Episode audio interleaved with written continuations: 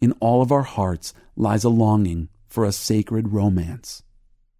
It will not go away in spite of our efforts over the years to anesthetize it or ignore its song, or attach it to a single person or endeavor. It is a romance couched in mystery and set deeply within us. It cannot be categorized into propositional truths or fully known any more than studying the anatomy of a corpse would help us know the person who once inhabited it.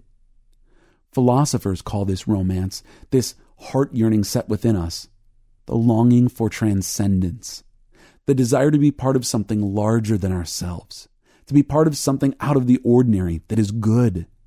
Transcendence is what we experience in a small but powerful way when our city's football team wins the big game against tremendous odds.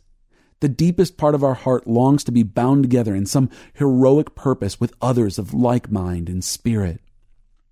Indeed, if we reflect back on the journey of our heart, the romance has most often come to us in the form of two deep desires the longing for adventure that requires something of us, and the desire for intimacy, to have someone truly know us for ourselves, while at the same time inviting us to know them in the naked and discovering way lovers come to know each other on the marriage bed.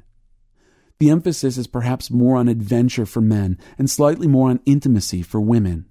Yet both desires are strong in us as men and women. In the words of friends, these two desires come together in us all as a longing to be in a relationship of heroic proportions.